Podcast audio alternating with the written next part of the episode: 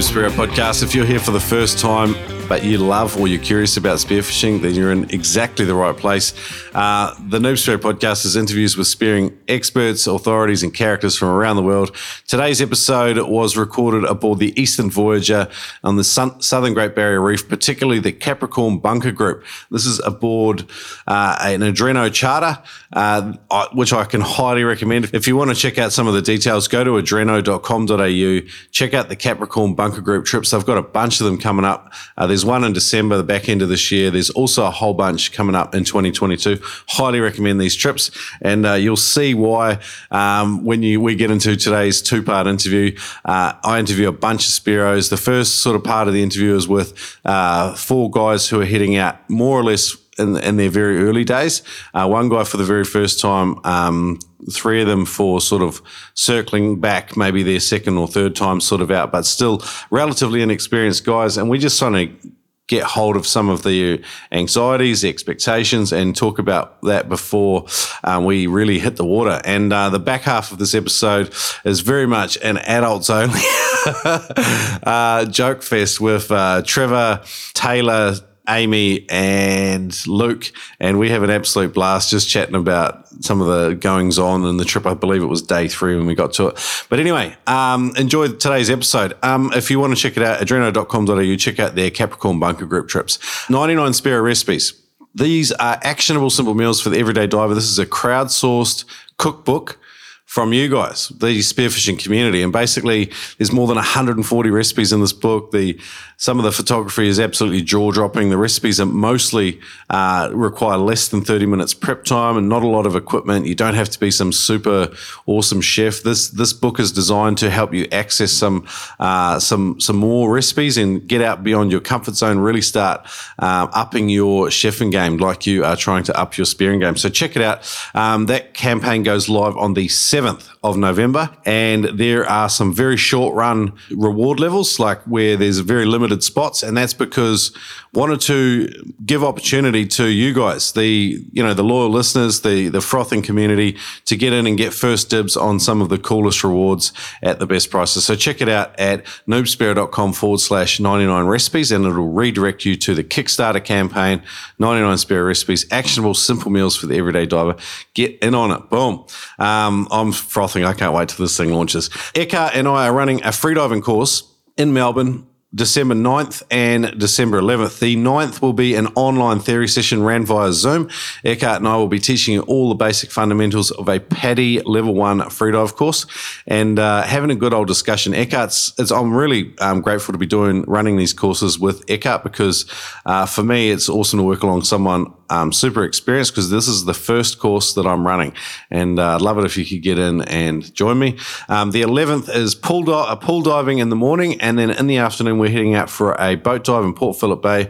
It's a great way to get going in the underwater world. I mean, I think the cray season opens up 1 week later there in Melbourne, so it's a really good opportunity to get in, get some safety basics, learn the physiology, and get comfortable in the water. Hopefully get you down and into some depth, ready to start chasing some Melbourne crays.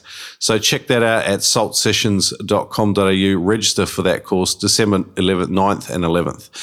Luke emailed me. He is the main breadwinner for his family, and I don't want to get into his personal details, but he's had a pretty rough trot, and he's asking me about life insurance, particularly as a spearo and as possibly the breadwinner for your family, wanting to know that they're supported should the worst possible scenario happen in your spearfishing.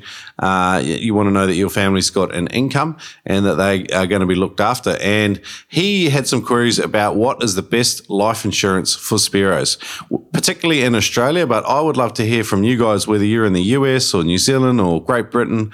What are the best life insurance options for spearos in your area? If you have some ideas or some expertise in this, please email me, shrek@noobspearo.com. I'll hand that information on to Luke, and I might possibly have a larger conversation about it on the podcast in the future, because I think it's an important one, and he highlights a clear need in the community. So thanks for that, Luke. Also, Campbell. He is a patron listener. Now, patrons support the Noob Spear podcast on an episode-by-episode basis. I've got nearly 50 patrons helping to support the podcast. I'm extremely grateful, and today I just wanted to shout out to one. Campbell says, "Hey, Shrek, loving the podcast, dude. Feel like I'm learning every time I listen. That's why I joined up on Patreon. I'm originally a Kiwi from the mighty Waikato and never really thought about spearing in NZ, but always had an itch for fishing that I could never really scratch. Since moving to Oz in 2016, my fishing has got a lot better. My flatmate has always been a spearer, and I tried it once with shit biz and gear, and honestly I had a pretty rough time and didn't enjoy it. But once COVID hit, he got out there. His flatmate conned him into going out again. He shot his first ever barely legal trevally and became hooked. He's gone out and bought all the gear. He lives in Windang. Campbell, mate, thanks for your shout out. Thanks for your support on patreon.com/Noob Spear. It's awesome to have guys like you writing in messages like that. It's what keeps me going. Noober Stories, guys, have a listen to this quick message here from one of the Spearo Chef contributors to 99 Spare Recipes. I really want you to get in on this project, but if you go to noobspearo.com and you want to leave me a message about a near miss you've had, a new bit of gear you're using, a funny moment, by all means do so. Go to noobspearo.com, find Noober Stories, and record me a voice message to include in the podcast, just like this one. Hey Noob Spearo Tribe, my name's Yanni Barthelmus, and I submitted several recipes to the 99 Spearo Recipes book. I really love the 99 Spearos concept. I think as a spearfisherman, we've got an opportunity to be selective about what we take. And a book like this showcases recipes that use more than just a trophy fish, you know, more than just snapper and kingfish and fish like that. You know, you'll see things like ludric or goatfish or leather jackets or, you know, sea urchins and things like that. I encourage every spearfisherman to head to noobspearo.com/99recipes and get yourself a copy. It'll be an amazing resource for our entire community. If you want to leave a voice message just like that one, go to noobspearo.com, find the Noober Stories section and leave me a voice message. Shout out to Hohnke Outdoors, Ben, at Hohnke Outdoors on Instagram, or you can go to hohnkeoutdoors.com.au. It's hohnkeoutdoors.com, not .au. Check that out. He's got a brand new rub. It's for all your hunting. You can rub it on meat. You can rub it on fish. This thing is absolutely banging. It's great on wings. Check it out at Hohnke Outdoors. Thanks for your recipes for the book as well. But hey, I want to get into this episode. Sorry for the longer intro today, but I had heaps of news to tell you. As I mentioned, Capricorn Bunker Group. Let's get into it with these guys. I hope you enjoy it. Precision engineered tools for the family jewels. Noob Spearo thanks Manscaped, and so should you. I thank Manscaped. Everyone in my life thanks Manscaped because I have got clean goodness down there. Get 20% off and free shipping with the code NoobSpearo, one word, at manscaped.com. That's 20% off with free shipping at manscaped.com and use the code NoobSpearo. Unlock your confidence. Always use the right tools for the job with Manscaped. Men, if you've been shaving with the same nut trimmer on your face, you've been doing it all wrong. No person wants to end up with pubes in their mouth. Go to manscaped.com, use the code NoobSpearo.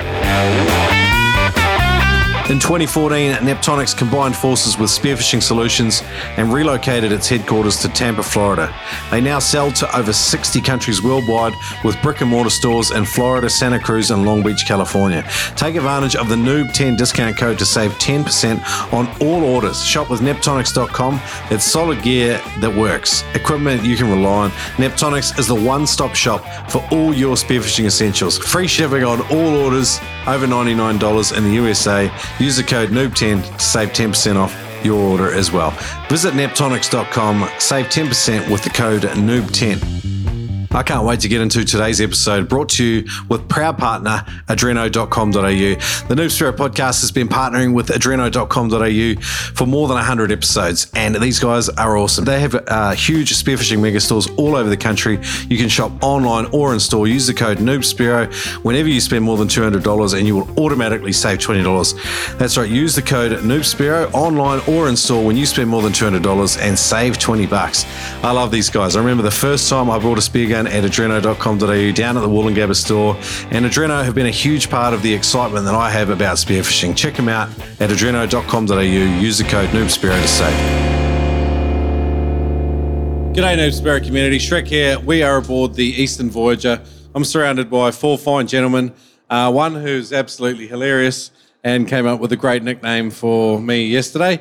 Today, alcohol's making me slip a bit. But we're aboard the Eastern Voyager. We're heading out to the reef. We're going to go spearfishing tomorrow. These three guys, so I've got three guys and I've got Wayne Judge to my left. Three guys fairly inexperienced. Two of them have some diving experience. One of them has absolutely zero. All three of these guys are team members for Adreno in various capacities. Wayne, who's also a salesman at the Woolloongabba Adreno store, he doesn't like being called. He frowned then when I called him a salesman, but that's exactly what he does. He sells people spearfishing gear. Even if they don't want it, he sells it hand over fist. It's fantastic to have you guys with us. Wayne, introduce yourself briefly for people not familiar with you.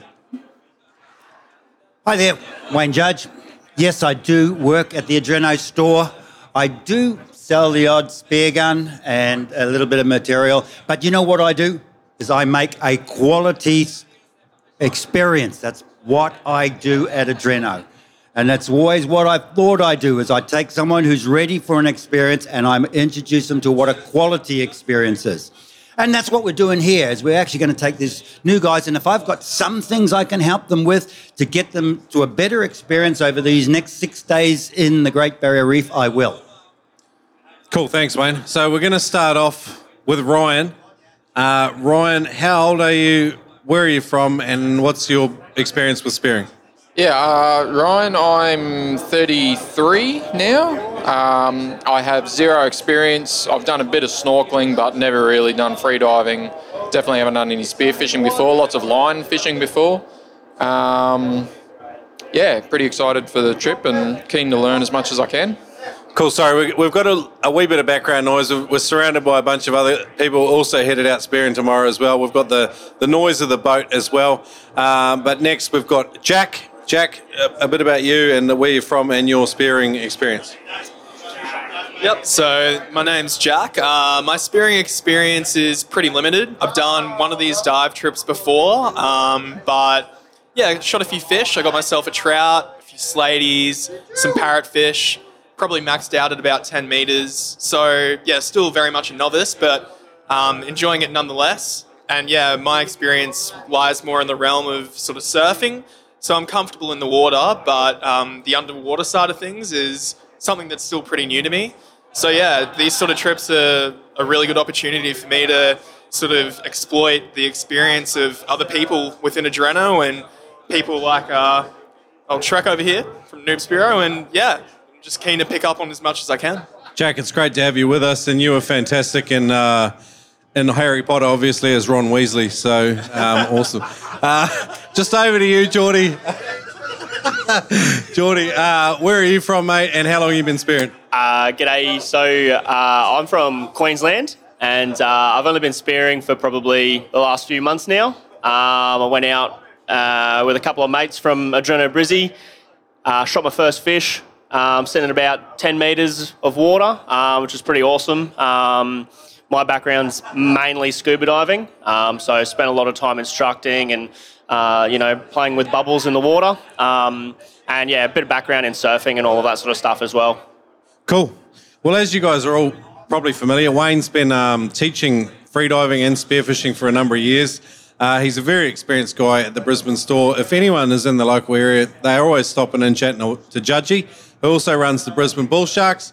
So you guys are a little bit sport. You're going to be in the water with him tomorrow. I'll get him to run through sort of his advice and expectations, I guess, for how you guys are going to conduct tomorrow morning session.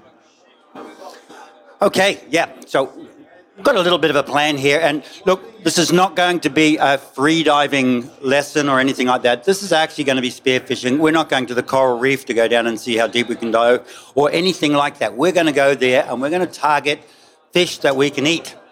And what we're going to do really is that we're going to get in the shallows, probably 5 meters to start off with, and we're going to just first of all make sure you can get off the surface. Okay, that is the important thing. Now, there's one thing that I want you to understand, and that is the way to get fish is you've got to find out their weakness. Now, a good example here is the coral trout. Its weakness, it's a brazen fish. It'll stand there and look at you. It feels like it owns the reef. If you chase it, yeah, it'll run away. But if you actually look at it and disregard it a little bit, it'll let you get close enough for a shot in many cases. So that's its weakness. So the idea is you've got to start looking for the weakness of the fish, okay? Now, a lot of fish have a common weakness, and we're going to practice this a lot, and we're going to get used to you guys doing it. And the weakness is if you can get off the surface and lie on the bottom for a certain amount of time, you probably need 20 seconds because a fish will forget that you're this big, black, ugly shape that comes off the surface. When you're lying on the bottom, especially if you sort of put a bit of your body behind a rock or a little bit behind a weed or something like that, and you make a little bit of action that makes the fish think that somehow you could be a feed for them. Now, these are the things you do. You throw a bit of sand up, or you grunt, you know, a noise in the back of your throat. Yeah, there are some different ways of grunting, okay? And then there's one other here, rubbing rocks on the bottom, you know. That's another thing that you can do, all to try and attract the fish's attention. So, to interrupt, Wayne, who will be your first boatie or skipper? And these techniques you're talking about, are you going to model them to the guys so they can sort of observe and then sort of rinse and repeat what it is you're showing them? Yeah, look, if we... find a place with that we can anchor. We'll probably throw an anchor down and it'll be out of the current, and we'll just have a little play around there. It may only be half an hour or something like that. I'm not sure even if we're going to be onto fish doing that. But the idea is to just get the action of being able to go down the bottom. Now, you see, what you have to do is you have to sort of develop this calm spirit, because if you can go down there calm without using huge amounts of thrashing, you're going to get to the bottom and you're going to find you've got a bit of breath. Now, that's key. So now you've got to lie there and just do a small action, which is what attracts the fish. Cool. I want to go to the guys for a sec. On a scale of, like, apprehension, somewhere between nervousness and excitement, what score would you give yourselves out of 10, and how would you sort of state your... you know, like your readiness for this? So we're going to Ryan first. Yeah, so with regards to the being calm piece, I feel pretty confident with that. I feel like I'll be too focused to get excited or, you know, freak out or whatever it is. I'll be too busy trying to put everything together from a couple of bits and pieces I've been told over the last few months. So I'm not too anxious about that piece. I'm pretty confident that I'll be all right to sort of swim down and sit on the bottom for a bit and just sort of relax down there for a little while. I'm feeling pretty confident about that. Cool. What's your estimate on your breath hold for tomorrow? What do you think you're going to be holding your breath for? How long? That is something I'm very keen to learn. I've done some of those free diving apps, you know, the training tables that they have. I was surprised at how well I did, but I don't know, it's wildly different here in the water, I can imagine, so I've got no expectations at this stage. You will find it's different, but the sooner you actually start practicing with real sand, real coral, real water around you, the sooner you start calming down even more, and that's what you're after. But taking training and translating it into the sea, sometimes there's a little struggle, you know, there's a lot of other things get involved. The only mistake you do is not actually persevering and making it work, you know. So, but that's good. It's good what you've actually been doing. And we're going to go to Jordy. Jordy, on that scale, that 1 to 10 scale, sort of nervousness, apprehension / excitement, because it's all in one, is that what score would you give yourself, and how would you sort of state your state? Definitely probably sitting up around the high 8s to 9s. Yeah. I'm super excited, like just being surrounded by so many talented Spearos and the amount of experience that's on this boat. For me, it's all about learning and just trying to figure out the best technique for myself and how to learn from everyone else on this boat. So I'm super excited. I'm definitely nervous. I don't want to pop off the first thing that I see, but it'll probably happen. My bottom time at the moment, you know, at around 10 metres was anywhere from 40 seconds to about a minute. So nice. I was pretty happy with that. Yeah. But I think for me at the moment it's just about knowing how my body recovers and not overdoing it. So as I said, it's all about learning for me. So I can't wait for that. Cool, man. It sounds like you're You've done some good prep for it, and it sounds like you've been quite thoughtful about where you're at. And I would just stress for you to just relax, definitely on your first few dives. You're going to have a ball, man. Yeah, man, I can't wait. All right, we're going to go to Jack, and I don't think Jack's got much to add. I almost don't even want to ask him his opinion.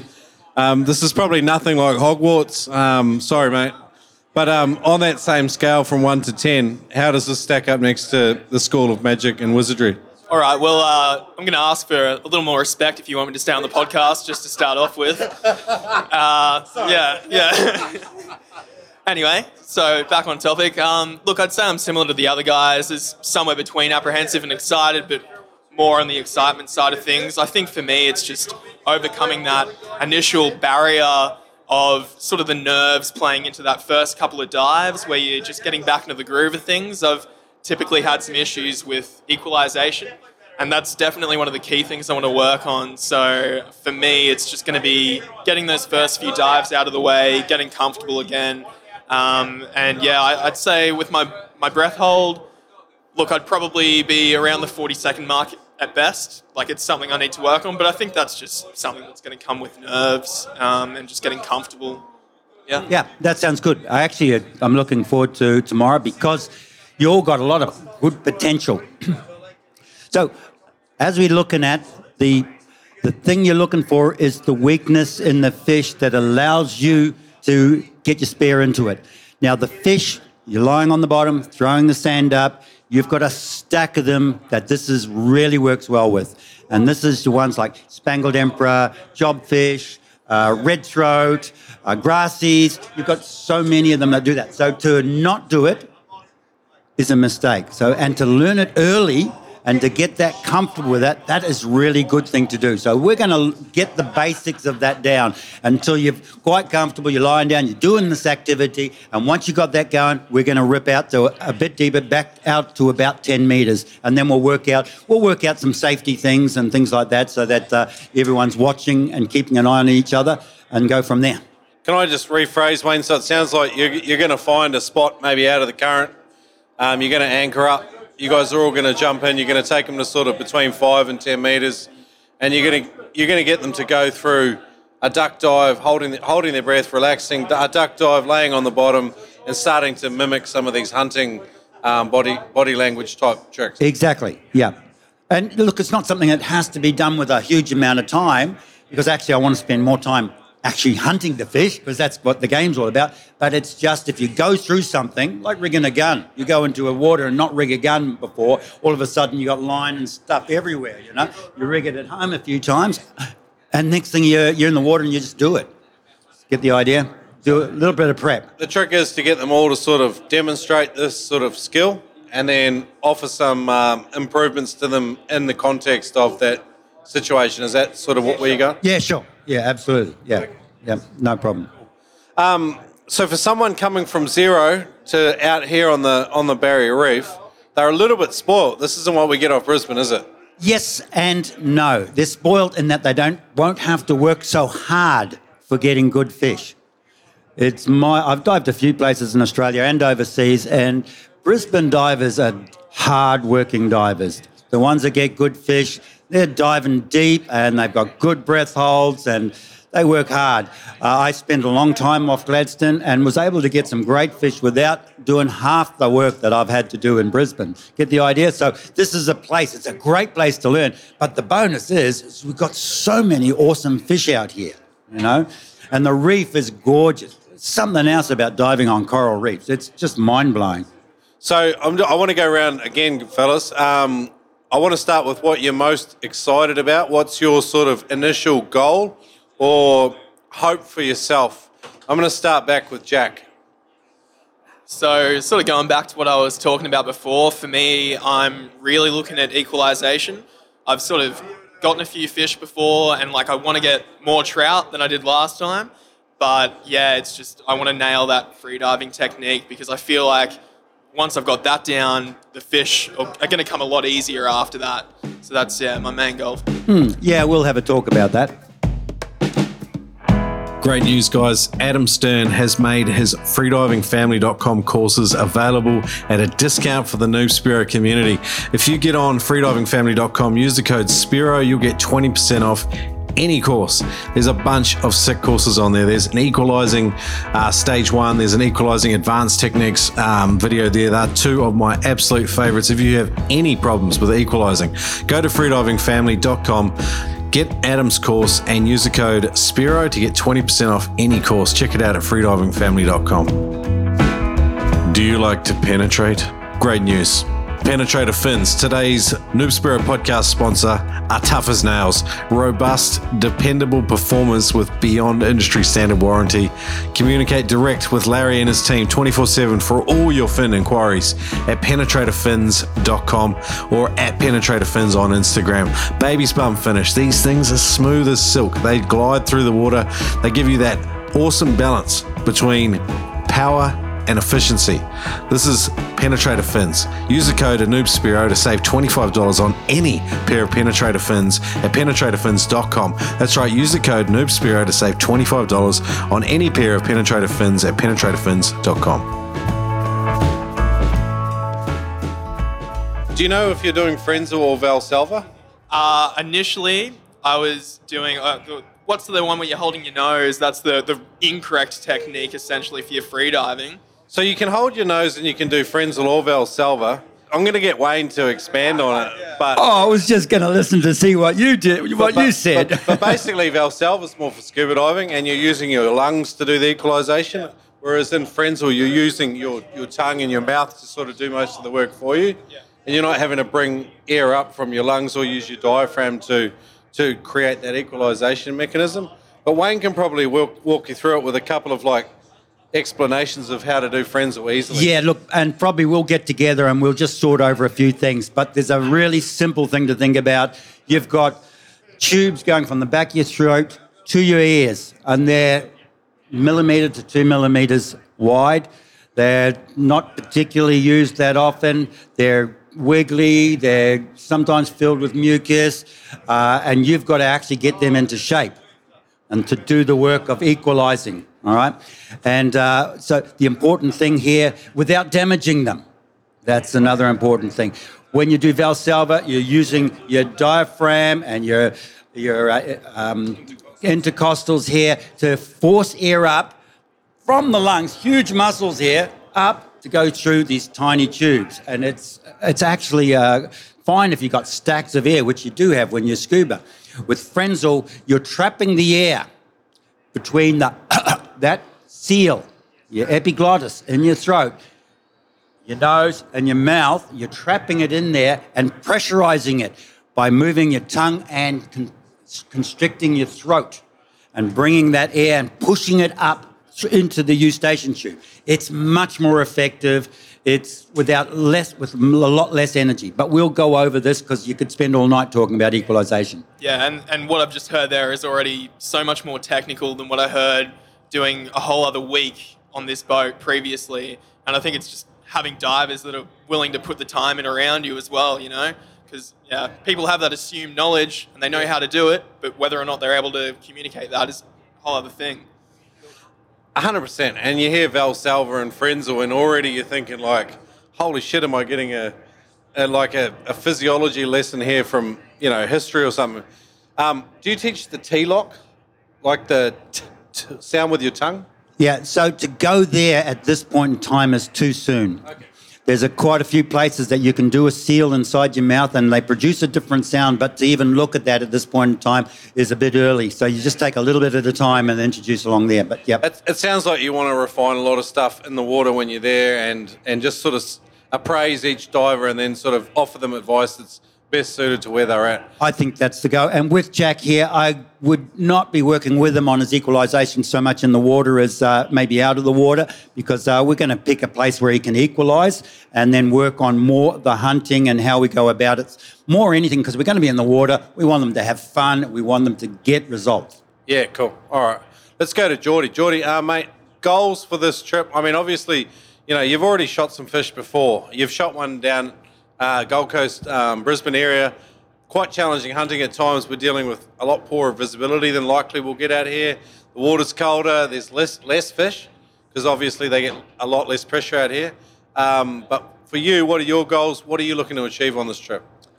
I'm looking at working on hunting techniques because, as you said, like, you know, down at Palm Beach Reef where I did go for the first time, you know, the viz wasn't that great, like probably 7 to 10 meters, that, you know, in patches. And so it made it very, very difficult to actually locate a fish from the surface and have confidence in going down to that depth and, you know, putting in a bit of technique in how to approach a fish. So, you know, hopefully we have some good viz over this week, and hopefully I can, you know, work on some new hunting techniques and actually have a bit of a strategy and a bit of a plan before actually doing a duck dive and going down. Yeah, nice. It sounds like from our discussions earlier too, you're pretty keen on getting a holiday in, and I think very much getting out here is all about that, and I really wish you the best with that. Yeah, fingers crossed. Cool. So, Jordy, we got your goals. It sounds very much like what Wayne's got planned for you is going to be absolutely ideal. What about you, mate? What do you got on, Ryan? For me, it's all about trying to put it all together. I've had lots of different people tell me different things. I've watched lots of YouTube videos. I've got lots of tips and tricks. The equalization you were talking about before, about not using your diaphragm and doing it sort of with your tongue and your throat and everything, is something I've been fortunate enough. One of the guys at Adreno has actually flagged with me a few weeks ago, so I think I've got that down pat. So I'll be sort of interested to see how that goes underwater. But yeah, you know, putting the duck dive, you know, even rigging the gun up and making sure I can put all that together on the surface, you know, then doing the duck dive, getting down to the bottom, how long can I sit there? How long do I sit there before I feel like I need to come back up? I don't really know. You know, it's different coming 1 meter up from the bottom of the pool where it's like, yep, I need the breath now, to sitting 5 meters down. That's all stuff I need to sort of work out and try and put together and try and get efficient at it. Then I can start focusing on trying to actually get a fish. So for me, if I get a fish this week, I'm going to be wrapped because I'm here to try and learn how to put it all together and just do it. Sounds like you boys are going to have a big day. Wayne, where to from here? Well, really the best bet is we get out there and we just do things, you know, jump in the water. Look, I'm not sure with the reef there if we're going to find a sheltered corner, but whatever we do, we'll work out a safe way to approach it. We will be working in the shallows. We will be getting some fish. And, you know, might as well start early and put our goals there that we achieve some fish. We will be looking for the weaknesses in the fish. And, you know, just quite likely... who knows what, you'll come along, as long as you're well rigged and that, this lovely big mackerel might swim along and you could be the one that takes it. That's going to be exciting. That's going to be where you're going to find it. It's the adrenaline of it when you've got a large pelagic fish on the run. Sweet. Guys, your questions for Wayne? Oh, I mean, that's just such a huge question when you're this inexperienced. I suppose for me... my biggest thing, and it sort of links back to what I was talking about before, but when you first jump into the water and it's that first dive of the trip, what would your first steps be to sort of calm the mind and get yourself ready for that first duck dive? Concentrate on your breathing. Okay, you hit the water, you're starting to load your gun, but if you want to get good, get your breathing calm. It's very easy to sort of go... looking around, there's a shark beneath me as I'm loading. There's all these things that'll actually stop your breathing. But it's if you can control your breath, your whole calmness will come about.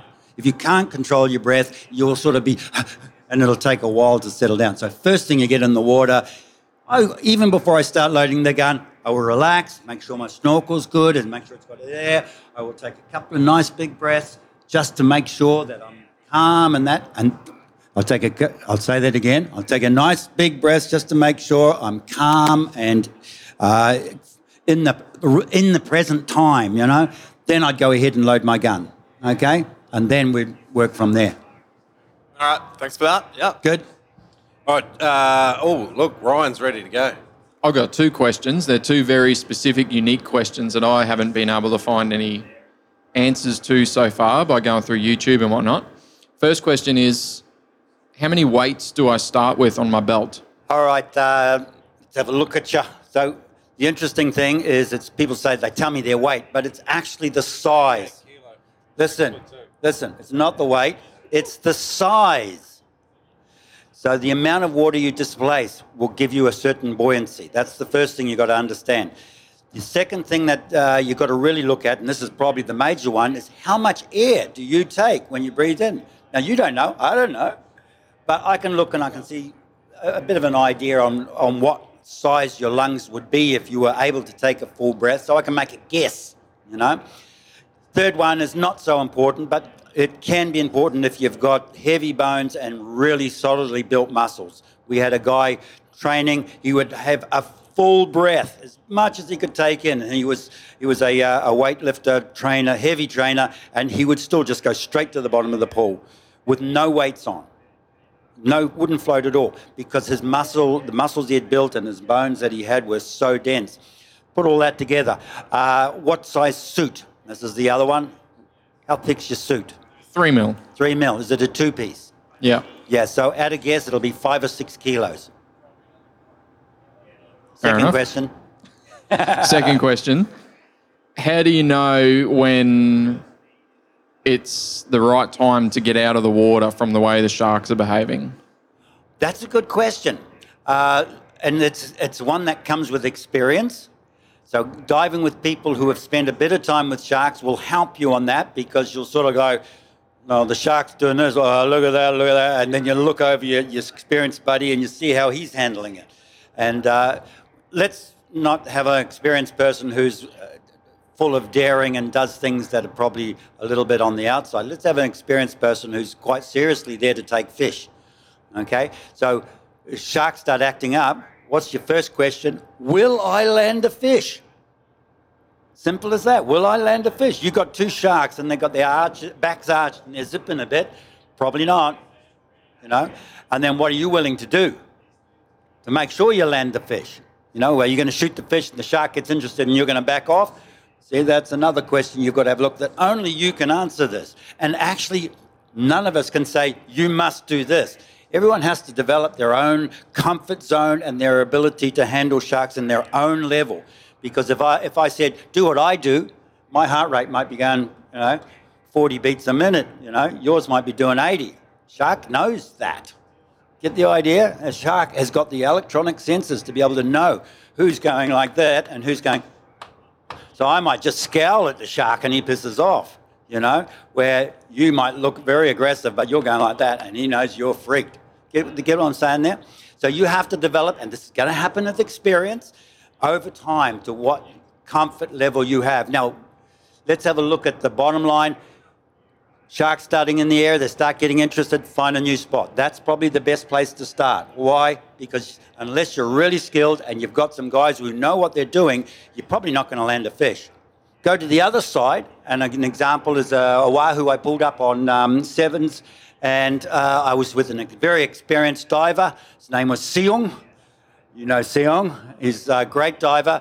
This wahoo came up with a big shark behind it, big bull shark, and the bull shark was on his tail, and they were swimming figure eights below me, and there wasn't anything I could do as the person who was pulling it up, because if I pulled the fish up into my area, the shark, brazen as all hell, would just come straight up, and maybe he wouldn't snap the wahoo, he'll snap a leg. So, of course, you do not do that. Well, Siung went down, and he positioned himself outside the circle. Now, the bull shark was not interested in Siung. The bull shark just wanted that wahoo. The wahoo went past, Siung sat there, and then the bull shark went past, and he just went jab straight on the end of his nose with his gun. Now, I wouldn't ask anyone to do that. It just wouldn't be fair, and especially I would never expect it. But Siung and I had dived quite a bit together, and we both knew what to expect of each other. It was perfect. The shark got a hell of a fright, disappeared. I pulled the wahoo up, and it went straight in the boat. So it's teamwork and what you're willing to, or what you're ready to confront. You might go, oh, I'll confront it. I'll be all manly or something like that. That's not the attitude. The thing is, it's experience and getting it bit in piece. So for you, I would say, and for all of us here, sharks look a bit toey if they're not just zooming past. We just can't find another spot and get a few basics in before we actually start making decisions about that. Answer your question? Yeah, no, that's good. Thank you. Good. I just love a functional and simple spear gun that I can trust when I pull the trigger. Killshot spear guns utilize the finest of kiln-dried Burmese teak. Killshot spear guns also combine American-made parts and fine craftsmanship to bring you accurate, reliable, and simple spear guns that you can trust. Fish after fish. Get $30 off any Killshot spear gun at killshotspearguns.com. Yes and amen, Uber. That's $30 off American-made performance spear guns at killshotspearguns.com. I'm really sorry for this terrible accent. Brought to you by Ed Martin at killshotspearguns.com. Learn from the best. Adam Stern's courses at freedivingfamily.com are written and presented by some of the world's best freedivers and most experienced instructors. Lessons learned come from years of freediving and teaching at the highest levels and are now condensed and available for everyone. Go to freedivingfamily.com and use the code SPIRO and get 20% off any course. Now there's Frenzel, Advanced Frenzel, Hands-Free Equalization, there's Mouthful and Deep Frenzel Equalization, even bi-finning essentials. Get that finning technique right. It's the 1%ers that make the difference in spearing and allow you to have more time on the bottom, and you feel better even doing it. Go to freedivingfamily.com and use the code SPIRO to get 20% off any course. Adam Stern's courses at freedivingfamily.com. So my question for you, Wayne, is, it's probably a bit of a difficult one, but in terms of what techniques that you use to stop the urge to take that breath in when you're on the bottom of the sea floor, you know, you're taking that time to listen to your body so that you can stay down, track your fish, track whatever it is that you're, you know, wanting to shoot. How do you stop that urge to basically take that breath in or come to the surface? I've had some people say, you know, if you swallow or cough, that kind of resets your diaphragm and it gives you a few more seconds of bottom time. But what kind of tricks do you have? That's an interesting thing. And look, there are ways to lessen or even impair the urge to breathe and the contractions. But you've got to actually realise that what you're messing with, I was going to say a bad word then, what you're messing with is your safety trigger. So you've got to look at where you're at. And if you're just at the beginning of breath holding, that trigger is going to be very important for you. Later on, if you've spent, I would say, years in the water, or if you've spent a good month's training so you understand what's happening in the body and how much further you can go from the moment you feel or get a good contraction, then you can actually make a really educated decision there, all right? So I would relax a little bit and not try and force yourself to go too long and sort of come up and maybe do small amounts of gain, because really this thing here is that Mother Ocean is very strict. She's really tough on you if you disrespect her. And the way to disrespect her is actually go a little too hard, too soon, to go beyond your experience and beyond your abilities. So your best bet is to just build up, build up, build up. And yes, if you can, you've got some guys down the Gold Coast where you are who are doing training, get with a group and do some training where you've got people monitoring you so you can actually really work out where your contractions come and how much of your breath hold have you got after that. Just an example here on this, I had a person who he would get his first contraction at 70 metres in the pool. That's quite normal, but by 85 to 90, he was gone. He was sambering. He was out of it. That was unusual, see? But you just don't, everyone's somewhere on the scale, you know, where a large amount of guys get their first contraction at 70, and many of them that I'm have the pleasure of training with, are doing over 150 metres after having their first contraction at 70 metres. You get the idea? So you've got to actually work out where you are. Now, the people who do this by just spearfishing year after year, great. This is a very valid way of learning. But most of us, and especially the young guys these days, this is not fast enough. So rather than go too fast, just go to get some training and start actually working out where you sit and how you can improve that. And secondly, in terms of recovery, you know, if you have, say, a 30-second to a minute, you know, time underwater, what would you have as a good minimum or even a maximum time that you'd stay on the surface before your body is recovered and ready to go back down? I've always worked with 3 times your dive time. I questioned a couple of guys who are instructors on different freediving schools, and their advice is minimum is 2 times your dive time.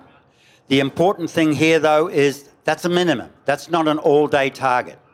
That's what they're advising, so it's a minimum.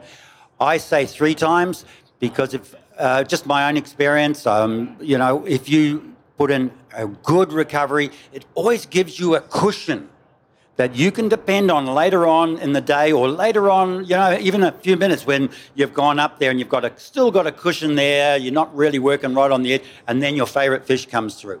Now, you're actually set up. But if you're working right on the edge, you know, I can get away with this, I can get away with this, your favourite fish comes through, but you're not fully recovered, you can mess up. And there goes, you become a statistic or at least a blackout. The best that could happen, you get your blackout or... Not the worst that can happen, you black out and disappear.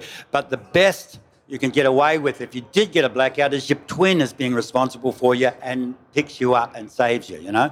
So that's what can happen if you haven't built up this cushion and you spend too much oxygen. It's a really good question, Jordy. One, I've been diving with some new guys lately, and when you dive with someone experienced, they might be spending a minute and a half down, right? That means that guy's going to want to spend between 3 and 4.5 minutes at a minimum on the surface. And meanwhile, the new guys dived, right? They've done a 40-second dive. So then they have to wait 5 minutes to dive, right? But the difference between a new guy and an experienced guy is that surface interval. If you spend a lot of time just like relaxing, working all those muscles loose, while you're watching your buddy, let him get to the surface, make sure he's all right. And then you spend that time just relaxing, like, shit, I've got a whole minute to go. Just enjoy the minute. Even the problem with clear water is you can see everything on the bottom. You can see a fish you want to hunt, and you know you've got a minute to go left to wait on the surface. It's really tempting to dive. You will be able to dive on that fish, and you'll probably do a 30-second dive, and you'll probably be safe. Next time you come up, you're starting to train your body to do 30-second dives, yeah? And so extending your dive time by extending your surface interval is a really, it's a discipline, and it's quite hard to acquire. And for new guys, they get impatient because you just did a 40-second dive. You don't want to spend 5 minutes on the surface, you know? But that is how you will get better. So that would be my number one encouragement. Having dived with a few new guys, they get frustrated, and I can understand it because it's like, your dive buddy goes down, oh, fuck, I've got to wait 5 minutes, you know? But it will pay its dividends later on. Yeah, like I get to dive with my son, and my son's a bit of a weapon, and it's not unusual that he'll do a 3 to 4 minute dive. Most of my dives, 1 minute 40. I'll do a few 2 minute dives, you know. I don't like to expend too much, you know, make it too hard, especially too early in the day. But when I'm diving with him, I'm relaxing up there. He's down there all this time, you know, I'm relaxing. So I get the long relaxing, and then I'll go and do mine, and I come up and he's like, oh, okay. he's the one that's got the hard work. That's good being when you're matched with someone of similar experience. And if you are with a person that's more experienced and they're spending significantly longer than you down there, it is an exercise in patience, but just watch what they do. They do very small things sometimes that they're not even conscious of, and it makes a big difference in their hunting and stuff. Now, I've learned a lot just through doing that because I'm still not a great diver, and I still have to dive with people that dive for a lot longer than I do, and it's an exercise in patience. But you're looking after your mate as well. You know, there's a plus size on it too. Did you have any more questions, Jordy? No, I don't. Well, you leant all that way just to say no, I don't. Exactly. I'm really looking forward to catching up with you guys further into the dive trip and finding out how it's all progressing and what you guys are up to, what you're struggling with, what you've achieved, what you want to work on, what you're happy with. Obviously, it's a holiday too, so it's not all about work and like, you know, but I think if you want to improve and you want to get better, it's kind of the nature of the game as well. So did any of you guys have any more questions for Wayne? No, we're going to wrap that up, Wayne. Let's wrap it up. I hope you guys have a great day tomorrow and you are safe. Yep. I think we're going to have a ball. And safe. A good start. We've got a few days ahead of us, so this is like, you know, this is the sort of the warm up to. Just wanted to stress safe. Okay, yeah, I got that. Yeah, safe. Yeah, good. Yeah. I was being a cheeky bastard. Yeah, I know. Last time we were out with Wayne, he inadvertently stabbed his leg while subduing a large Spanish mackerel, and the poor bugger had to be airlifted off. I just wanted to remind him of it again. Yeah, you know, come on. This is the actual boat. We're on the actual boat. We're with the crew members here, and they're all looking at me a little cross-eyed, you know. Oh, you. We didn't know you were coming. And this time around, he's training the next harem of new divers. So, but you've got a lot of experience, Wayne, and we all make mistakes and shit happens, and that's the nature of spearfishing. So, but as I said, have a great day tomorrow. And yeah, I won't be doing a workshop on knife safety. Actually, I should. I don't think we'd be listening to you if you did anyway. What can I say? After catching up with these dudes, I caught up with some of the rest of the crew. These guys, we were getting a bit loose. We'd had a few drinks, so adult warning, but lots of fun. I hope you enjoy our conversation.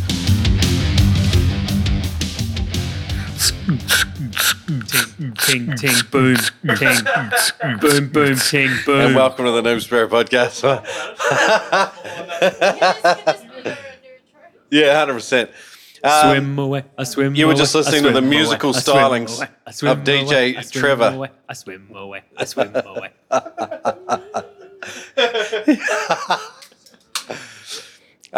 We're midway through the a bunker group charter aboard the Eastern Voyager. We're out on the Southern Great Barrier Reef. I'm surrounded by legends everywhere. We've got Amy, the Queen of Content.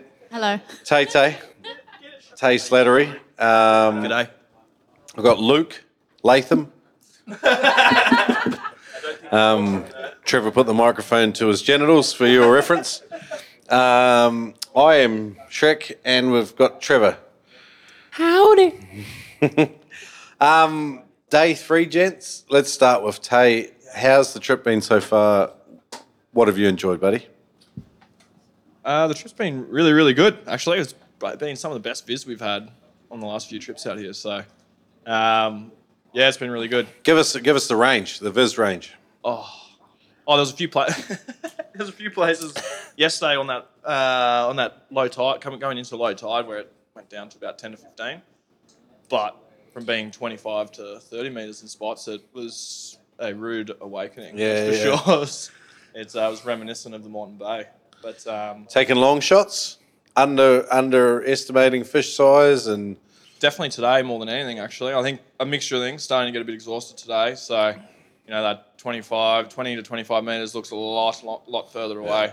We've definitely had three tough days diving, and it does start to tell, doesn't it? Definitely. The multiple dive day fatigue. I'm just coming into my prime.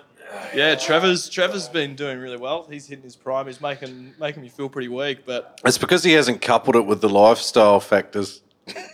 Yeah. Definitely. Yeah. But no, like it's been a really good trip. Really, at the end of the day, like I'm pretty happy as like I was coming into it. I haven't been doing as much diving locally, so yeah, really pretty happy with it all so far with my diving. Good bunch of crew. Yeah. Managed to spear with a few different team and fish of the trip so far for me.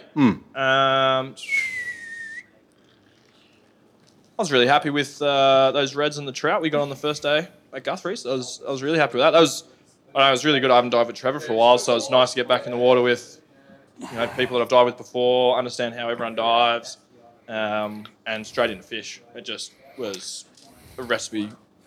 Trevor said you guys shot everything at 10 metres. Yeah, give or take 10. It's give or take 10 metres. So. Yeah. Or zero. Oh, no, 10 metres. Yeah. No, it's been a cracker. Awesome. No one brings the reds in like Taylor. Yeah. The first day we dropped down, I'd been hoping for a red. I hadn't shot a red before. And you'd never shot a red? No, I never shot a red. Oh, sick. No, it's been a fish I've wanted to chase for a while, but never really. I think it was more the depth that I hadn't really gone and chased them in when I've been up here. It's always been that 15 to 20 rather than that 20 to 25, which I found they've been a little bit more prevalent, really. Prevalent or prevalent? Same thing. Different. No, I like, potato, I like, potato? I like prevalent. Yeah, but you're South African. He was it the other day with the Frenzel. Oh, Jack. Jack busted a Frenzel. I was like, what are we in train? Was he talking about Frenzel Rom? Yeah, no, Frenzel, equalising technique. Oh, yeah. He's calling it Frenzel. Yeah. Frenzel is very stunning. All right, let's catch up with Luke. Luke, your experience for the 3 days, what are you enjoying? What are you not enjoying? What are you struggling with? Oh, it's been a mixed bag for sure. It's been hard work. This morning, rough weather, quite windy, choppy, overcast, and discoloured toes. Yeah, man. So that started yesterday. What happened? I went upstairs with Amy and we flew the drone. And I was piloting and she was catching it. I'm looking up and I kicked the boat with my toe. Ooh. And it turned purple. It looks broken, but by mid last night, it actually stopped hurting. So I woke up this morning feeling really good. And, does that mean I did? So this morning I was boaty, and the boys were asking for burley, and I'm jumping up front and grabbing pilchards, and again, kicked the boat. And I fell over on this tedium by myself, just cursing, turning red, like, just dying. And so now I have two red toes. Wow, they look sore, man. But they can fit in the fin. Mm. And that's I'm good. Lucky the fin. Trevor, don't touch it. Don't look at it. Don't touch it. Trevor is threatening Luke with fingers in his toes. So it hasn't affected the diving, but walking's definitely sensitive. Okay. How's the diving going? It's been good. Yeah. So I've been helping out the young guys improve their skills. So we got a couple guys on the boat. This is his third day of diving. Yeah, nice. Ever. How's he going? Good. He's got his first fish today. Yeah. That's Ryan? That's Ryan. He's pumped. Yep. Sick. What did he shoot today? And parrotfish. He's been chasing them for 3 days now. Yeah, nice. So it's been entertaining to watch. We'll drift down current. If there's any parrotfish, he will turn and start swimming up current, chasing the parrotfish. Yeah. Top down, death from above. Absolutely. Yeah. Not much death. So what's... usually... But today there was death. But he got it. Nice. Yeah. What did he shoot today? Just a little parrotfish. Blue bar. I wouldn't even know what it was called. Tim said it was fish bait. After it's filleted. And did you watch that hunt? I don't think I did, actually. I think I was boaty when that happened. So I was boaty. Why isn't Trevor on every episode? No, I was the boaty at the time, and Ryan surfaces and screams. Yeah. I'm going, and he's very frightful of sharks. Yeah. So I'm thinking he's just hooting and hollering, but he pumped it like he got his first fish. So that was really good. Sick. And I thought it was Jack over there cursing for missing fish. He's not confident with sharks, or? Oh, it just hasn't been around him. This is day three. So it's funny, we hit a very shallow reef, probably 6 meters today, and there's just two white tip reef sharks cruising, just normal. Like, not stirred up or anything. And he swam right over to us. And he was like, all right, boys, two sharks. Like, should we get out? Yeah. I was like, nah. Cool. Like, cautious. Yeah, absolutely. Yeah. So, but later on, we had Big Bronzy cruising under us. So we went out deeper water, 15 meters, real sandy, just dropping pillies, helping for mackerel. And probably a 2.5, 3 meter Bronzy, just backwards and forwards. Just a big whaler. Yeah. So, no, it's good. Like, we all stayed in the water at the time and did the drift. But no fish came in. And so. Sounds but today sick. Was a highlight of getting my first black spot tusk fish. Yeah? Yeah. What happened? So, take us there. So, second part of the morning, after diving the shallows, we went out to a deeper balmy and jumped in. This is the cleaning station. And jumping in the water, it's about 14, 15 meters deep, and there's a huge skull trevally of some sort. Things were like a meter long. Bludger? Could be. I don't know my trevallies. From the description, it sounds like a bludger. sort of somewhere between like a golden and a blue. Yeah. Yeah. Bigger than what I know of a golden. Black dots. Yeah.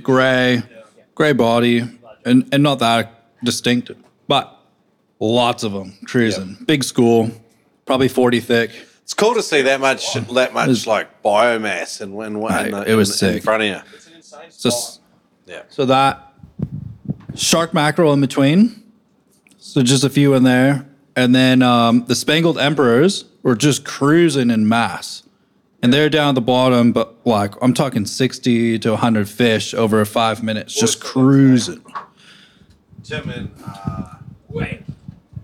and Wayne both pulled a fish each out of that same school by the sounds of it. They were traveling like 60 to 80 fish.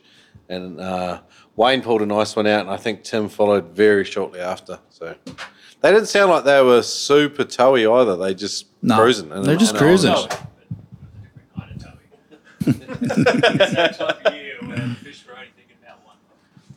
So with the good viz, could look straight down and see the black spot just cruising around the front edge of this balmy, and just happy like little pectoral fins flapping around. And so there's a quick breathe up and went down. I was coming down pretty much topside straight down onto it, and it's kind of funny like they turn sideways to look up at you. Yeah. And then turn again and look at it. They just present like a shot. So I got probably 13 meters down, a couple meters off the bottom, and I started leveling out. And he just completely turned sideways. And I took a headshot, which I was a little bit hesitant because I did that a few months ago on one and completely missed. He turned and it just went straight through where his head used to be, but missed. So this time I got him, actually. And it was a headshot, and it just stunned him. I wouldn't say stone, but easy dead weight to the surface. And put a knife in him. The boys were in the water, but they didn't take a dive. Like, that was just fresh. All those fish, getting that fish up to the surface, it felt really good. Mm. You enjoying the boat, the meals, the showers? They're excellent. Yeah. Yeah. Being able to shower in your wetsuit and then being able to shower, eat your food, shower, and get in your wetsuit straight onto the boat and straight into the water in 5 minutes is pretty insane. You can't really beat that time in the water. Food's next level. Food's definitely very, very good this time. I was like this time around, I was like, oh, new cook. And then I was like, okay. And the food's like, the last cook was good that I was part of, and then this cook's like even a couple of notches up. Like we're always looking forward to the next meal here. Phenomenal, eh? Yeah. And the deckies, the skipper, they're all super friendly, helpful. Like, just couldn't ask for a better free trip. Thanks, Adreno. Is this time for a plug? It is tough because there's a lot of content being demanded by Amy. The elephant in the room.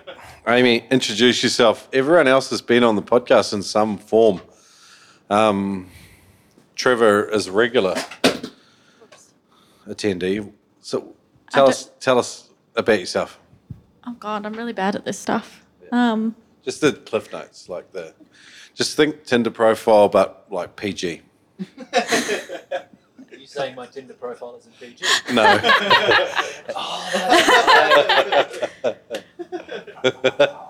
Link to my OnlyFans. Check out T. Ketchion on OnlyFans.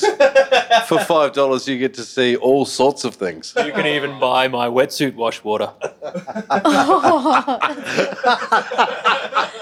What's worse is there's probably a market for that in somewhere in the world.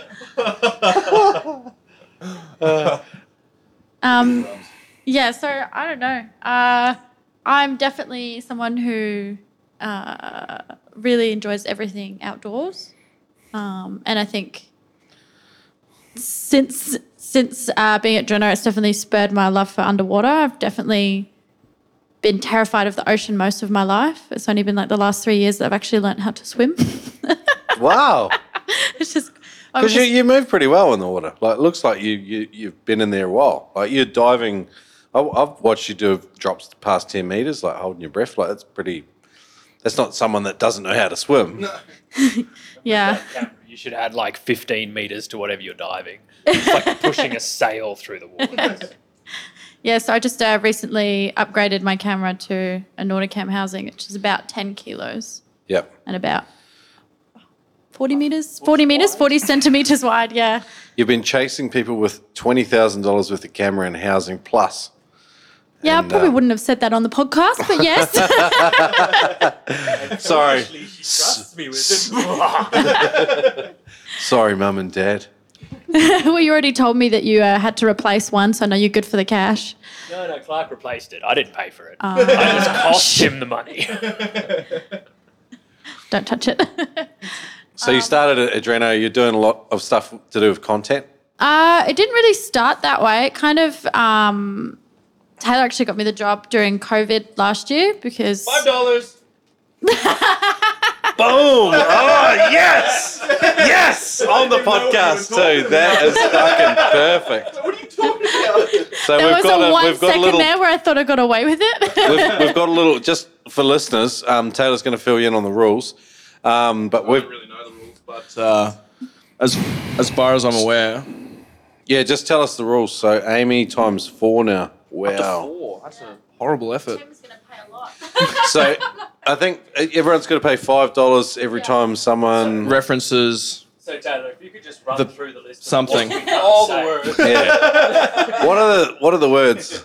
Well, am I vetoed at the moment during this podcast? You could just say rhymes with. I reckon it counts. It rhymes with bovid. That's the best I could do. And the CV. Yeah. Isn't that what I just said? So beer, Mexican beer. Something like that, yeah. Oh. Yeah. And we can't I don't really know what I can and can't get away with. There's other keywords around it that none of us want to think about or reference. So it's been an interesting challenge and it's good. Like we're away at sea for a week and we're not talking about that shit. It's fantastic. Are you enjoying it, Amy? Definitely. Cock clown. I wish you could see Taylor's face right now working it out. Yeah, I see what I'm saying. The word rhymes with cock clown. I am so slow. It took me a while to. Like, this is what Trevor does, eh? He's just. He's like a sophisticated bogan. That dirty joke was excellent. So, Amy, this is your second trip out here? Yeah. The first one I actually I didn't know how to free dive. It was more of an experience for some of the newer staff to get them into free diving. So we had someone on board to do a free diving course. Oh, wow. But I ended up skipping half of that because I wanted to start getting photos and content.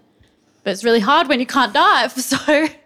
Been nice to actually kind of hit some targets and have a go at it this time.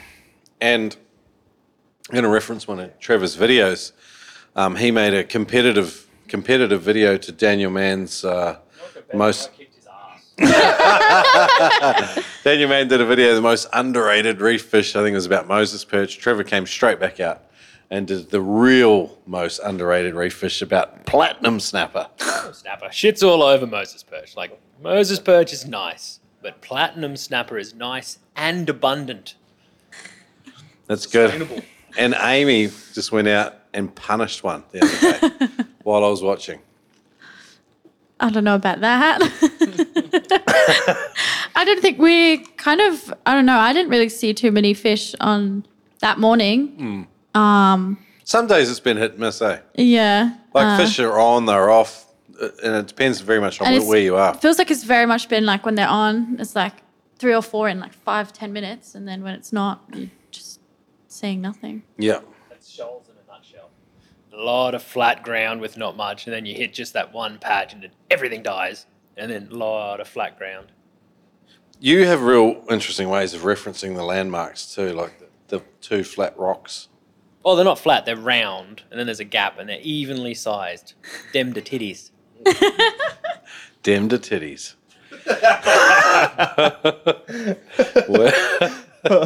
And you do this with like every spot too. It's just quite good. Yeah. If you ever look at the sound at the moor, The more outrageous the name, the higher the quality of the fish that live there. Yes. Like one of the best marks we used to have off Morton was Woody's Rape Dungeon. It was fantastic. for Woody or? For Woody, for getting crayfish, just all fantastic good days. Cool.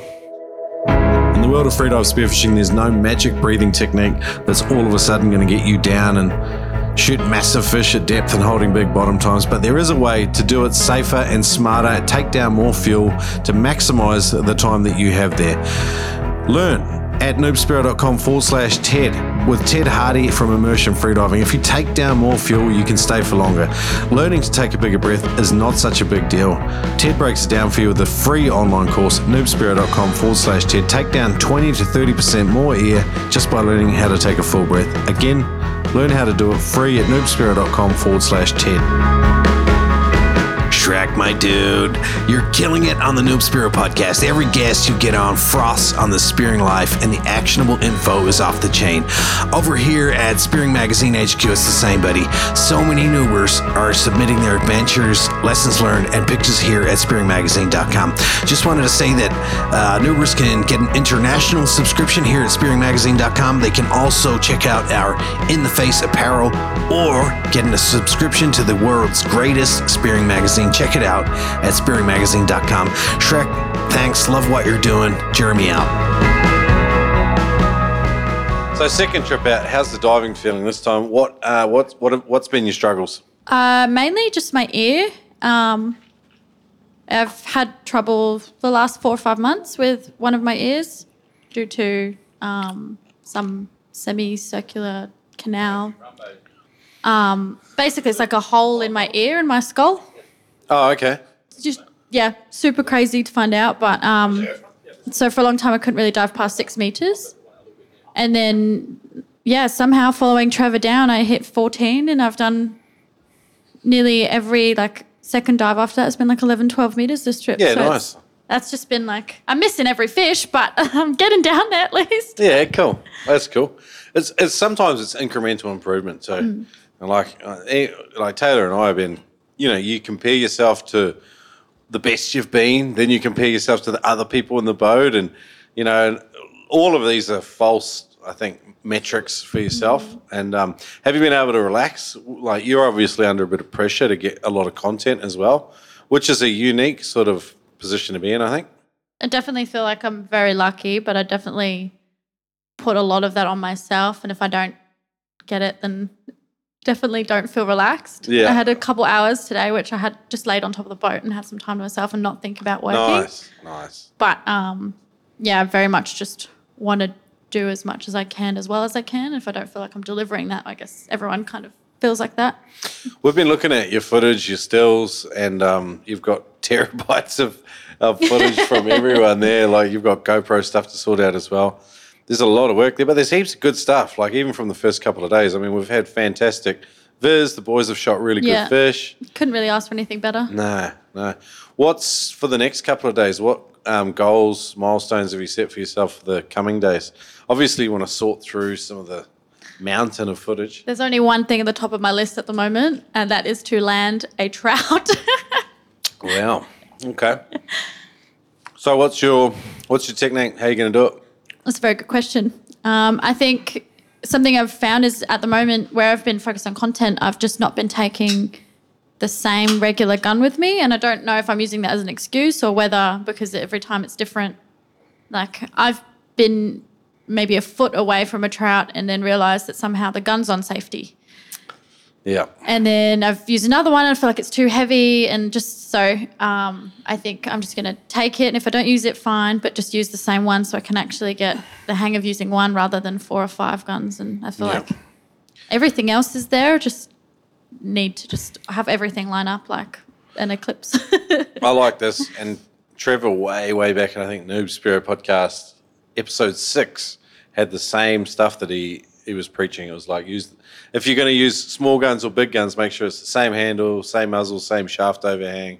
That way the setup's the same no matter where you go. Like, when you try and change guns all the time, it does all sorts of things to your accuracy. All of us, it happens to all of us too. Yeah. Even Trevor, who's a gun ho and just absolutely Absolutely. Mispronounced it. Gun whore.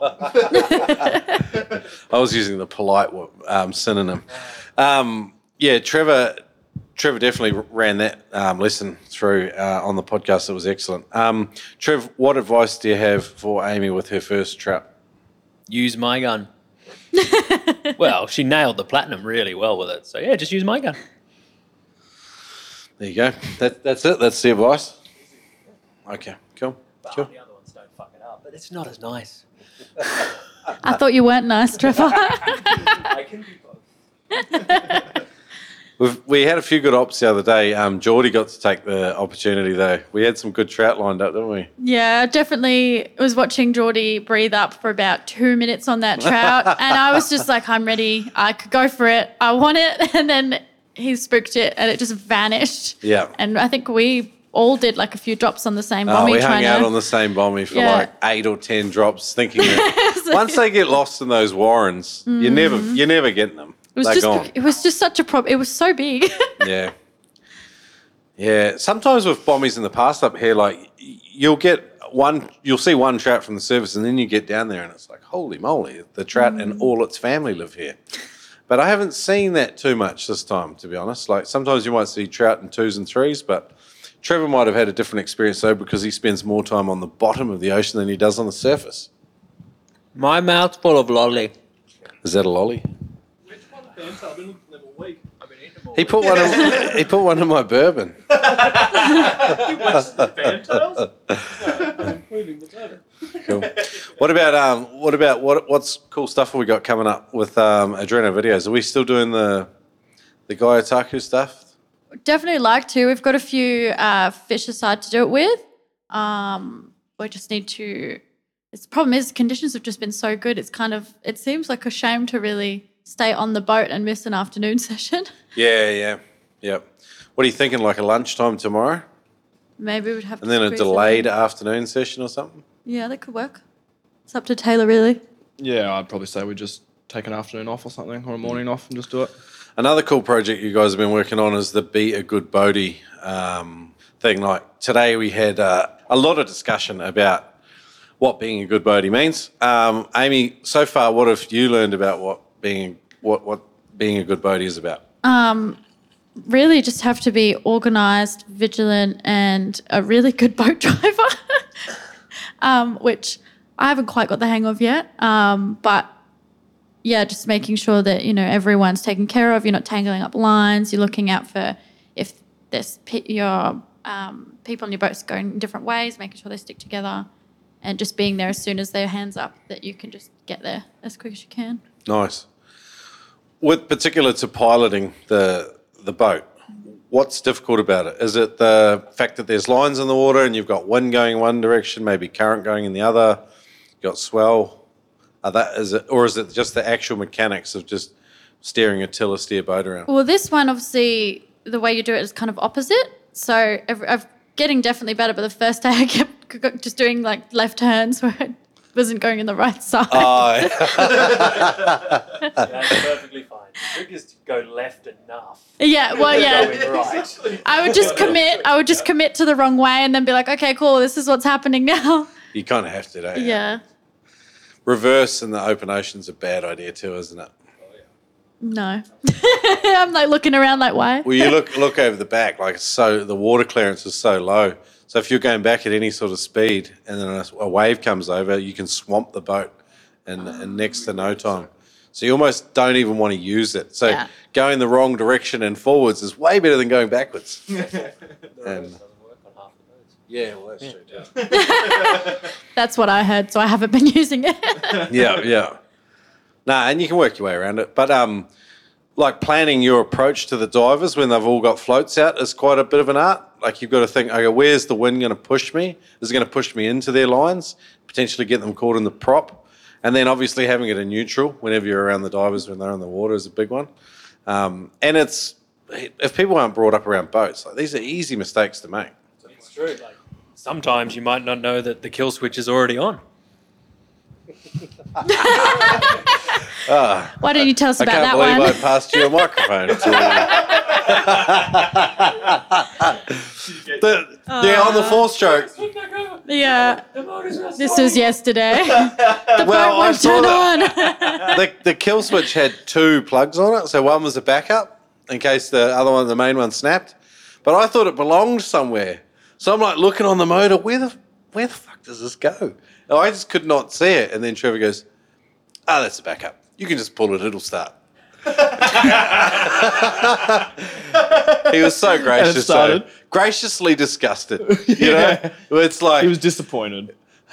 Yeah, I'm not mad. Yep, I'm just disappointed. I could see it. I could see the face. Yeah. I only had to swim like 50 meters. It was all right. There's a lot of other stuff though that goes on off the ball with being a good boatie. Amy, for you with your experience so far as a boatie. You told me the other day some interesting stuff when you were boatie for us. Don't scream at me. So, what did I tell you? You said don't scream at me in any. I'm. I guess I'm a little bit of an anxious person sometimes. So not being able to see anyone in the water instantly, I'm like, okay, well, what's going on? Which is probably good because I'm literally not taking my eyes off anyone in the water. Yeah. But yeah, just if you need something, just be like, hey, only scream at me if there's an emergency because then I'll just go into full panic, which isn't good. You'll just go left forever. Yeah. Cutting doughies and float lines and anyone that comes near the boat. At least it'll scare sharks off, I guess. Yeah. Or put them into a frenzy. Cool. Well, I'm going to let Trevor... talk a little bit about being a good boatie because I think he's got a lot of opinions about this, strong opinions. Okay, how to be good boatie. Step 1, always turn up on time. Step 2, always pay for the fuel in advance. Like there's a few things in the world where you should always pay up front. It's not like you go to the strippers and they go, can I have the money at the end? No, they take the money straight up. So same with the skippers. You pay them up front. Skippers or strippers? Oh, let's just say they rhyme, so same rules apply. Cock clown. That could be a good club. Noob Spiro Cock Clown. 99 tips. Anyway. That's too many tips for one stripper.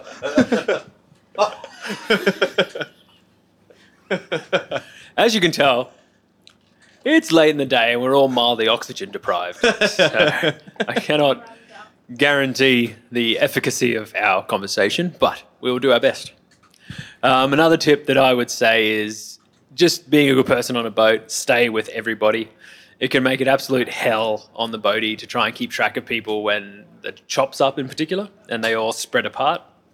It's also not the safest thing. It's not too bad out here on the reef where it's clean, but when it's dirty, you don't know if the guy 3 meters away is also on the bottom and you're pointing at him. So, and that's kind of really nearly a boatie's responsibility is to let them know that they're drifting away or that one person from the group split up. Like I was finding when you come out here and you've got two buddies who have dived together a lot and they've got, we've got three in the water and there's that one person who may not have dived with those people before. That one person or those two people may split because they know, I know what this guy's doing, so they're going to do their thing.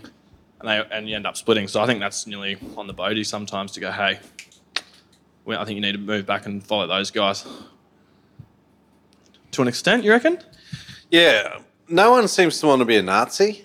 And it's hard to sort of just go, okay. Well, I'm a Nazi then for sure. Well, I personally don't mind because I work in a paramilitary environment. I kind of appreciate it, particularly in high-stress environments where there's risk and... But the rewards are great, particularly if you're organised. I don't mind if there's three divers and you go, okay, one dives, two dives, three dives. Then one dives, two dives, three dives. It's pretty simple. And number two holds the flash and number three holds the camera, whatever the hell it is you're doing. Yeah. And then you've just got this rotation going and whoever's diving leads. Yeah. You might have some conversation about the general direction you want to go or whatever. But I don't think we've done a lot of that today. We've all been diving with a lot of different people, which is good, but it's also I've noticed like diving in threes, two will stick together and one heads off a lot. Yep. And I think it's kind of like herding sheep being a buddy sometimes. Yeah. Yeah, definitely. To Taylor's point, I definitely agree that the buddy has that visibility. And to leave the two people actually are we working together in the water momentarily and go fetch that other person and either point them back or pick them up and bring them back is definitely the way. I like to pull up current. I like to pull up the boat up current and turn the motor off, and they just keep swimming away and then swim hard into the hull at full speed. Yeah. And then when they go, what the fuck would you do that for? You went, well, if you were swimming that way, wouldn't have happened. Hard love. Tough love, hey, Trev? Look, I was told by my sainted grandma, it's not being mean if it was a teachable moment. Fair enough. Your grandma was rough. I must be a pretty good bloke then. No, you're just a good teacher. Yeah, great teacher. Yeah. Nah, I think sometimes, like Taylor, like last time I remember being out here and we had a guy on the boat who was like a little bit difficult and he was just quite particular in what he thought he wanted. Yeah. But he didn't really even know what he wanted. He just was used to being in charge, so he kind of tried to do that. Yeah. And when you came on the boat, you were just like, nah. we're doing this. All right, get in there, get over. And then, and I was so grateful because I was like, I'd been trying to be polite and to ask this guy what to do. You know, steer him in the right direction. Let's go around there and follow those guys because they threw over an esky full of fish this morning, and we threw over two. Yes. And then we're 100 meters or 200 meters away, but. There was one point he refused to get in the water because it wasn't in the spot that he wanted to go. Yes. And, so you've got to be flexible and particularly out on these charters as well. Definitely.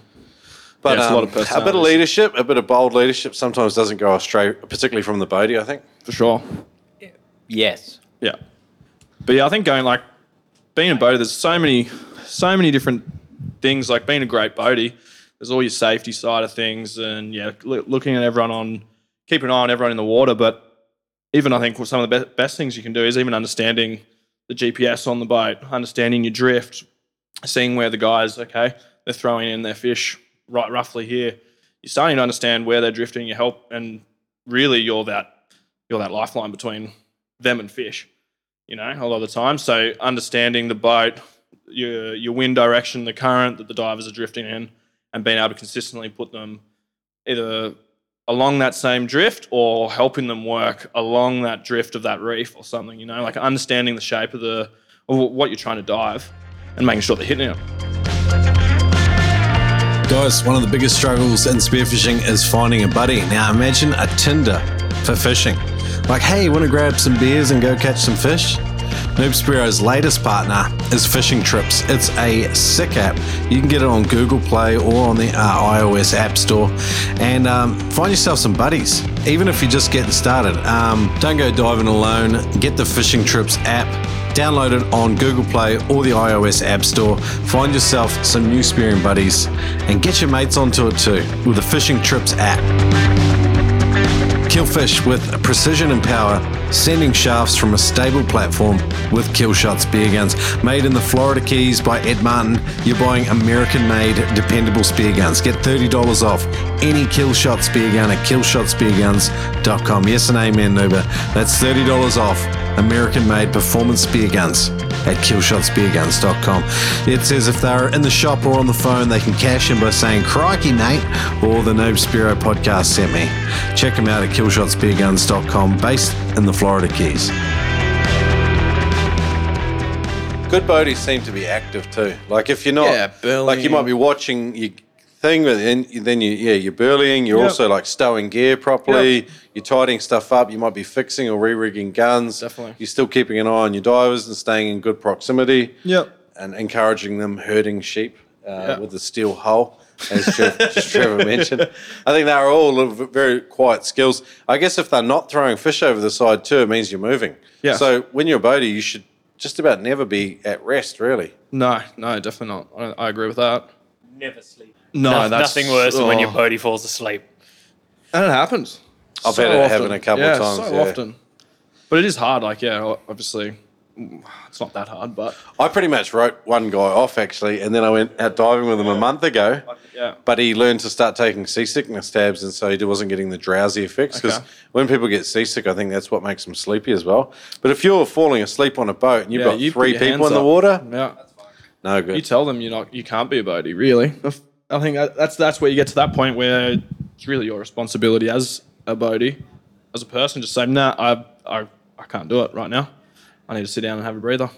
But yeah, there's a lot to being a great boatie. But I think, yeah, that's where there's obviously a lot of the safety side of things. And anyway, yeah, like you're saying, just people skills and having the whole team running smooth the whole day.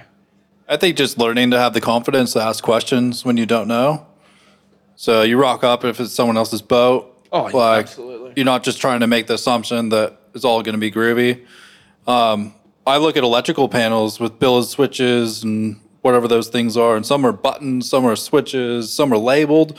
I've been on boats that nothing's labeled whatsoever, and it's fine to actually just stop before you even leave the harbor. You're trolling out that 5-knot zone usually, and you can ask those questions and then just be clear.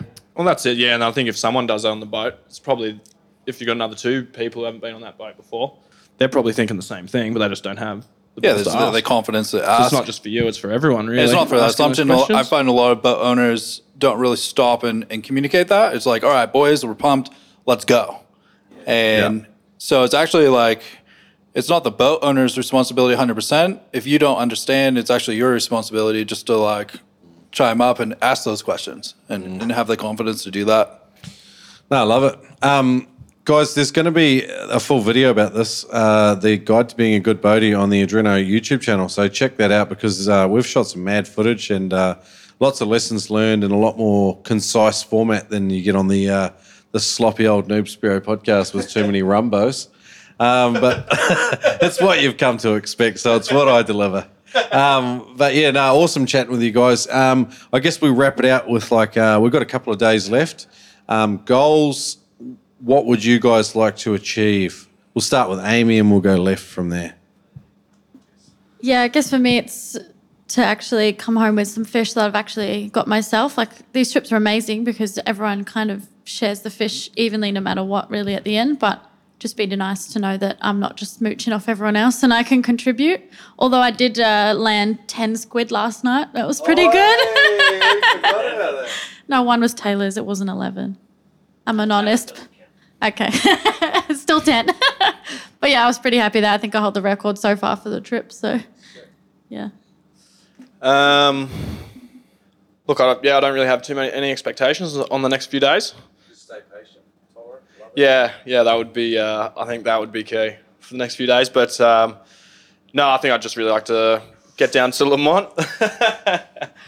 We're getting down to Lamont, which is, I've shot some really nice fish there in the last few years. So there's a few haunts that I'm looking forward to seeing again. But, no expectations. Definitely, mate. The next 2 days, I think we're heading into a lot of windy weather. So we're kind of just holding out and seeing what's going to come. It was supposed to be 25 knots to Sarve and we had glass out. So we're going to see what happens. But if I could... You were asking Mother Nature. Yeah, you don't go, hey, universe, you were wrong. Could be in the ass. Hang on a sec here. You have your own superstitions, but not all of them stay true because... You made a lot of eye contact with me yesterday while you were eating a banana. Deep throat. Yeah, I don't have a gag reflex. Makes diving much easier. But bananas out on the boat, how do you feel about it? I feel as long as they're being deep-throated, it's fine. All right, so sorry, Luke, we interrupted you. Yeah, if I could pick a species to add to the list here, it would be a coronation trout. So I saw a couple today, and I actually saw a big one. It was swimming mid-water. It's probably about 5 kilos, I'm guessing. And I just kept on following it slowly. And it was making distance, getting away from me. I started grunting at it. And it actually held up, went under this little reef, and sweet. So 6 meters of water, duck dive down to it, but I couldn't see it in the dark cave. So I'm above it, and... It came out, and I grunted at it again, and it go back in its hole. Oh, wow. Sick. This is good. I can breathe up. And it came out again, and I grunt, and it go back in its hole. And but finally, it did come out, and it did make tracks. But it was so big, it had a remora stuck to it. Wow. It was a gorgeous fish. So if I can get something like that, that definitely topped the trip. Just a 5 kilo coronation trout. Just. I guess, like, I've only got a short list. Jobfish over 5 kilo, red emperor would be good. A long nose emperor, red throat emperor would be good. Trout over 3 kilo. Like, I haven't shot one over 3 kilo this trip. No. Nah. A jobfish over 5, as I mentioned. Already sort of ticked the tuskies off. Happy not to shoot another one. I felt guilty actually the second one I shot. Just 'cause they were just stupid and. Yeah, like, I think they're a species that's vulnerable to spearfishing, you know, they're just not smart, and you feel terrible after a while. And how much black spot are you going to eat? I don't know. All of it. I do like eating it too, but I get both those fish, one of them was over 4 and the other one was over definitely over 5, maybe 6 kilo. By tomorrow it will be 12. Definitely a double digits fish. Yeah, 10 kilo, 10.5, I think. Plenty of fish, but really just have a good time, relax, enjoy it. So good not having social media or TV or. Whilst we're making social media. This isn't social media. This is a podcast. Podcasts are pure. Social media's evil. Sponsored by Adreno. And Neptonics and maybe Manscaped soon. And Old Man Blue. And Penetrator. Killshot. And Killshot spear guns. And Immersion Freediving. And howtofreedive.com. That's another good one. And did I mention Neptonics? Submerged Psychos wetsuit wash water. Neptonics.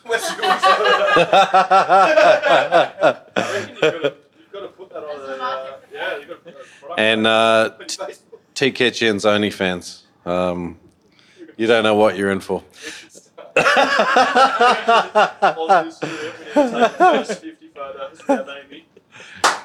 I've already got enough pictures of Trevor's butt. Oh, 100%. That's limited edition stuff there. We could make some cash out of this, Trevor. Trev, for you, 2 days really of diving to go. What are you hoping to achieve? You're definitely like not up there in terms of ability like the rest of us. So it might be a real struggle for you. How are you going to cope? Oh no, this trip's been pretty good. I've been lucky enough that Amy's been allowing me to use her big camera, and I'm spending a lot more time filming and getting to film other people. So it's been very enjoyable. It's a lot more exercise than I thought it would be because you're trying to keep up with 2 divers worth of dives and pushing the camera and just learning the framing, and it's just something new and interesting to do. Cool. Any interesting fish you want to shoot? Whatever one you're lining up on. Are you going to do that to me? Well, if we're in the same boat. You've put me onto a couple of fish in the last few days, so much appreciation as always. Guys, thanks for listening to the Noob Spear Podcast. I guess that's it for me today. We've wrapped out day 3. I'm looking forward to the next couple of days and a few more whiskies, I think. Thanks for joining me, guys. Thanks for having us, mate. Thank you. Thanks, guys. Bye, Trevor. I love you. Hey guys, hope you enjoyed today's episode. If you want to check out these Capricorn Bunker Group trips, again, go to adreno.com.au, check them out. Highly recommend aboard the Eastern Voyager.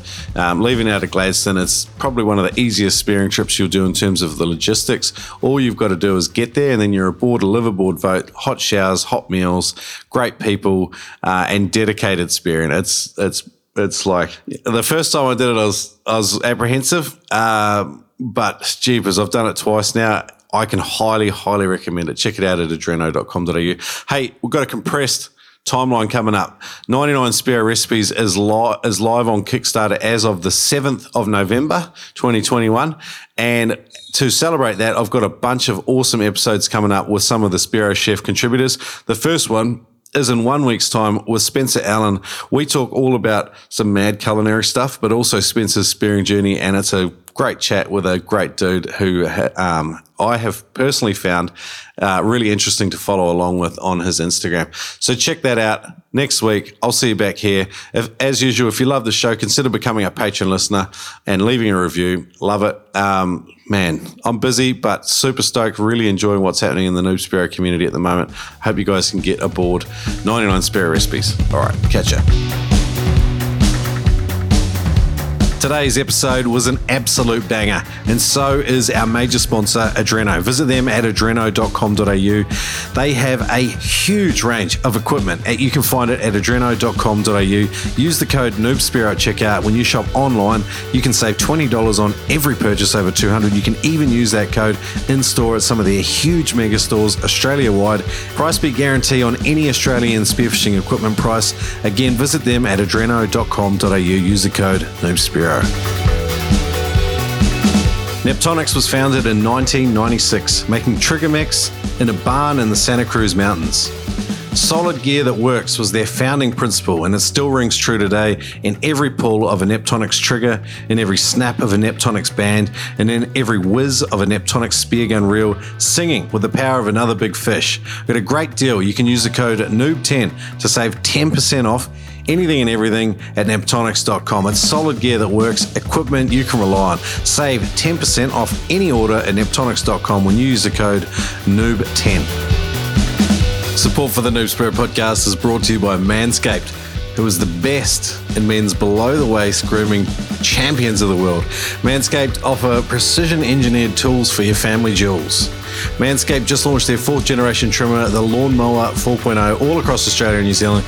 You heard that right, the 4.0. Join over 2 million men worldwide who trust Manscaped with this exclusive offer for you. 20% off, free worldwide shipping with the code NoobSpearo in one word, NoobSpearo one word, at manscaped.com.